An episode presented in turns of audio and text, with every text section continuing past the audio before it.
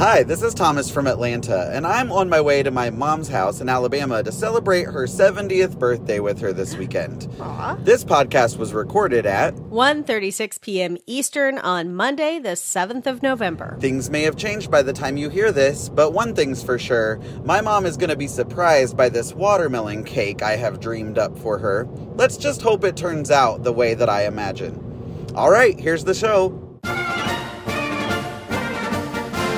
Well, that took a turn. Watermelon cake?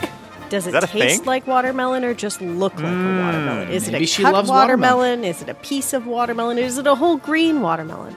We're going to need follow up. Hey there, it's the NPR Politics Podcast on this election eve. I'm Tamara Keith. I cover the White House. I'm Miles Parks. I cover voting.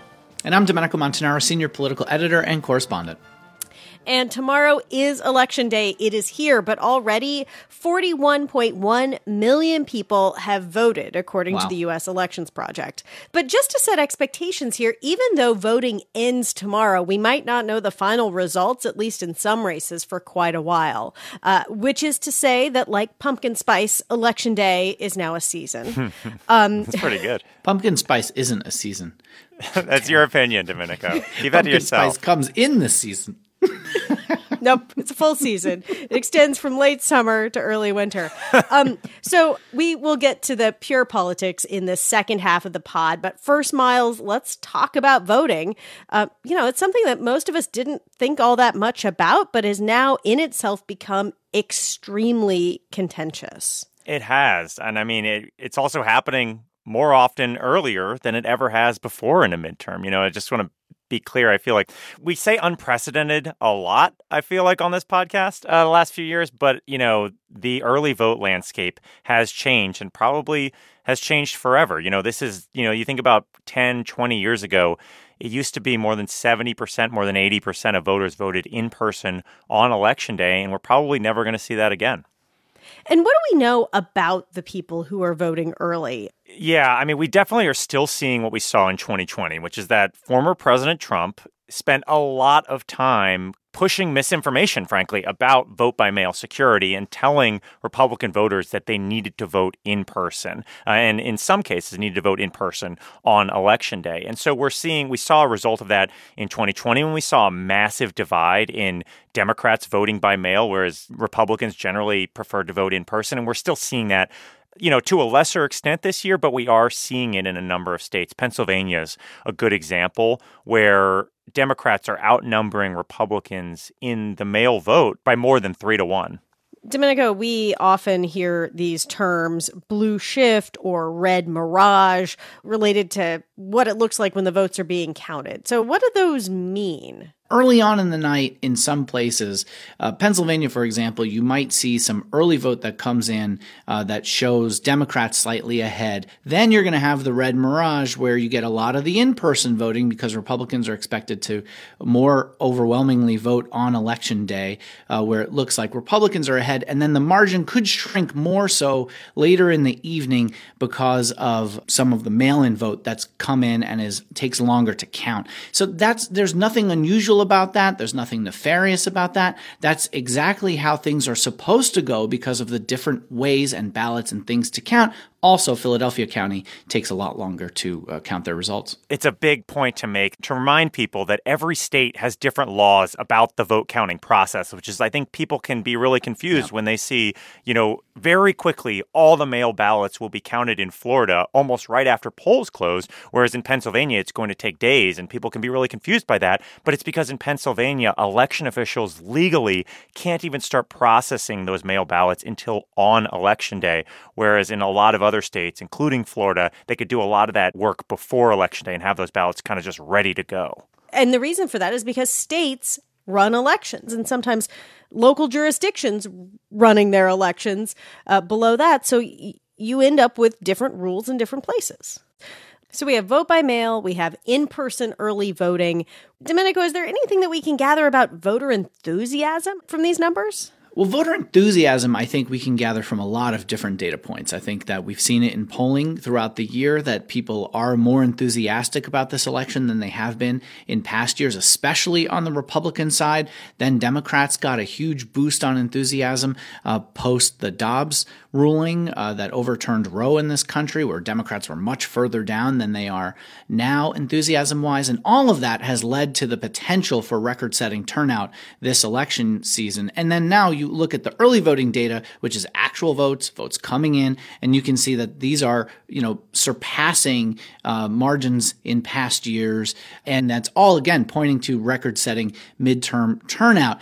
The one caveat I would put into all of this is to not read into the results of early voting that we're seeing because not only is it that Democrats have been overwhelmingly voting early or have been indicating that they would, but you know, this is the first election post pandemic where mail voting and early voting, you know, a lot of these processes for voting uh, are new or uh, more widely accepted. So we just don't have a lot of history on the voting trends for this. And I would just tell everyone to pump the brakes. Don't expect you know what's going to happen and wait for the results to come in. All right, we are going to take a quick break. And when we get back, what to watch for as election results come in. And we're back. And Miles, as I understand it, already there are lawsuits out there related to absentee ballots or vote by mail. This election is already being litigated.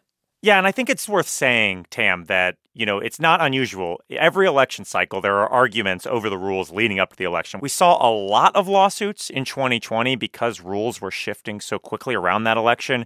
And we've seen that kind of continue here into 2022 there are still a couple key ones that we're watching. The biggest one that I'm watching, that our voting team here is watching, is a legal battle in Pennsylvania about mail ballots, uh, where basically the question is Pennsylvania law says that your ballot needs to have a date on it. You need to sign it and date it.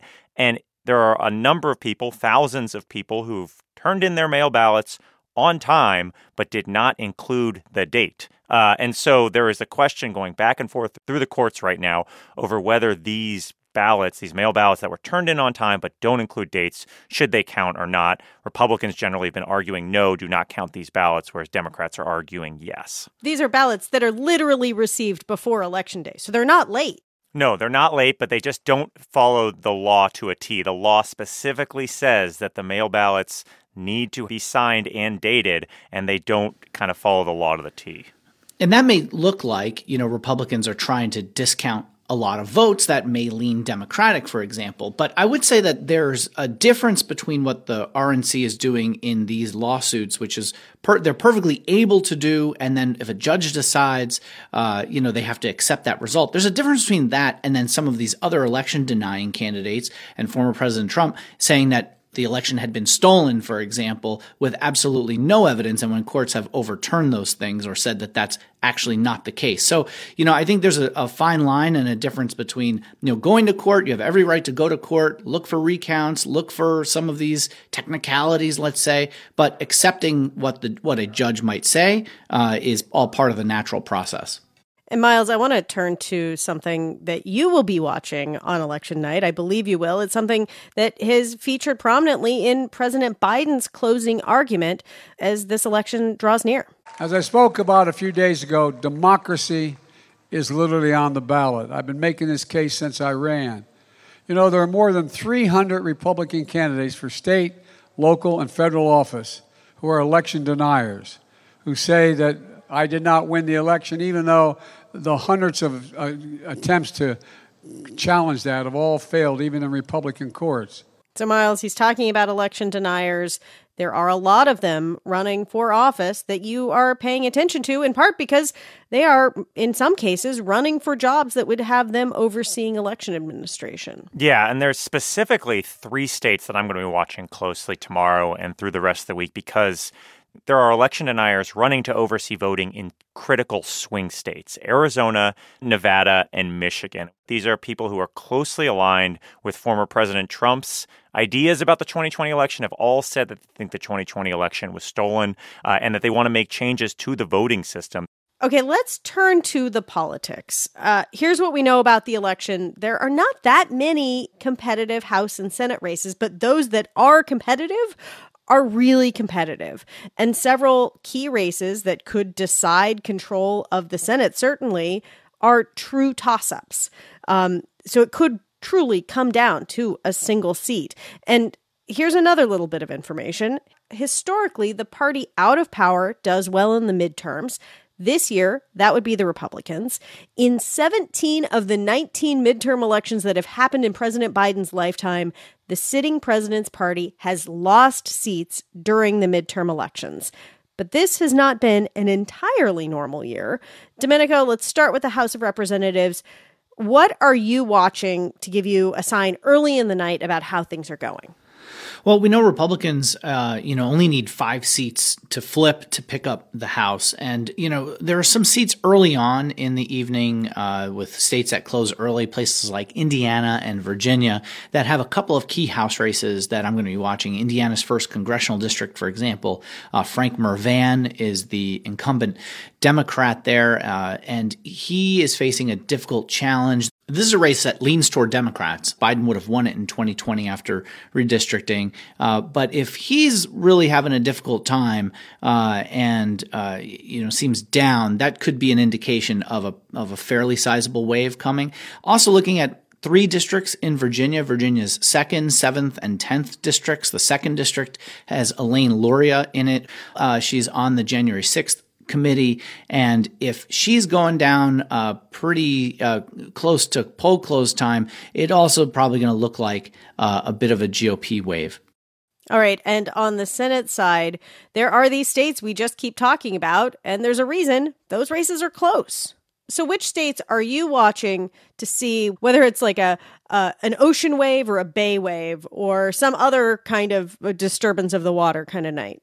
Interesting you mentioned Bay because uh, we might be going up toward uh, New England uh, with one of the races that I think uh, we should probably be keeping an eye on for the Senate, and that's the New Hampshire Senate race, which you know has been a little sleepy uh, of late because Republicans did not get the candidate that they wanted uh, to run against Democrat Maggie Hassan. they've got retired Brigadier Army General Don Bolduc, and if Bolduc is ahead it is likely pointing to a big night for Republicans in the Senate because all the expectations have been leading up to election night that Maggie Hassan would be winning reelection. So that's one to look for. Pennsylvania is obviously the key election that everyone's looking at, but we're probably not going to know the result early on. Uh, that's probably going to go on for quite some time. Philadelphia, as we said earlier, takes a long time to count their votes, so probably going to be heading late into the evening. But that is really Pennsylvania is really the key race. Democrats really need to win three of four races in Pennsylvania and Georgia in the east, and Nevada and Arizona out west. Let's, as we close out, just talk about what it'll be like for regular voters, uh, people who are voting on election day tomorrow. What is election day going to look like in America? Do you want the good news or the bad news? Where do you want to start? uh, let's start with the bad news. Okay. Bad news is that there probably tomorrow on election day is going to be an air of suspicion over a lot of polling places. We have moved into a place where many Republican voters do not trust their local election officials. Pew Research Center found 39% of GOP voters say they have a lot of confidence in their local poll workers. That's compared to 60% of GOP voters who said the same thing just four years ago ago. So there's going to be an air of suspicion in a lot of precincts just for your local election officials, uh, which is going to create something of a powder keg. The good news, though, I would say that we are going to see a very busy election day tomorrow. You know, more than half of Republican voters say they want to vote on election day, and more than a third of Democratic voters say they want to vote on election day. And I think part of that is because COVID took all of these very community oriented uh, events away from society for the last two and a half years. And I think a lot of people are really hungry to get back out there and show that this is kind of a civic act of importance for Americans. People out there getting their I voted stickers, seeing their neighbors. I mean, this really is the first election where people are really largely going to be able to do that. I mean, there was such a cloud over the 2020 election from an ability to vote standpoint because of how much people had to scramble with mail voting and uh, getting those votes in. So, being able to kind of go out there, uh, be able to do that on election day, um, and it's going to take a long time to count. So, just be patient out there. which leads me to uh, our close today, which is that we will be back in your feeds late tomorrow night, East Coast time, with our big takeaways from the early returns on election night. Uh, and then we will have more coverage all throughout the week as things become even clearer. Uh, as days go on. Uh, you should also listen to us on the radio. You can tune in at npr.org use an old fashioned radio, or ask your smart speaker to play NPR. I'm Tamara Keith. I cover the White House. I'm Miles Parks. I cover voting. And I'm Domenico Montanaro, senior political editor and correspondent. And thank you for listening to the NPR Politics Podcast.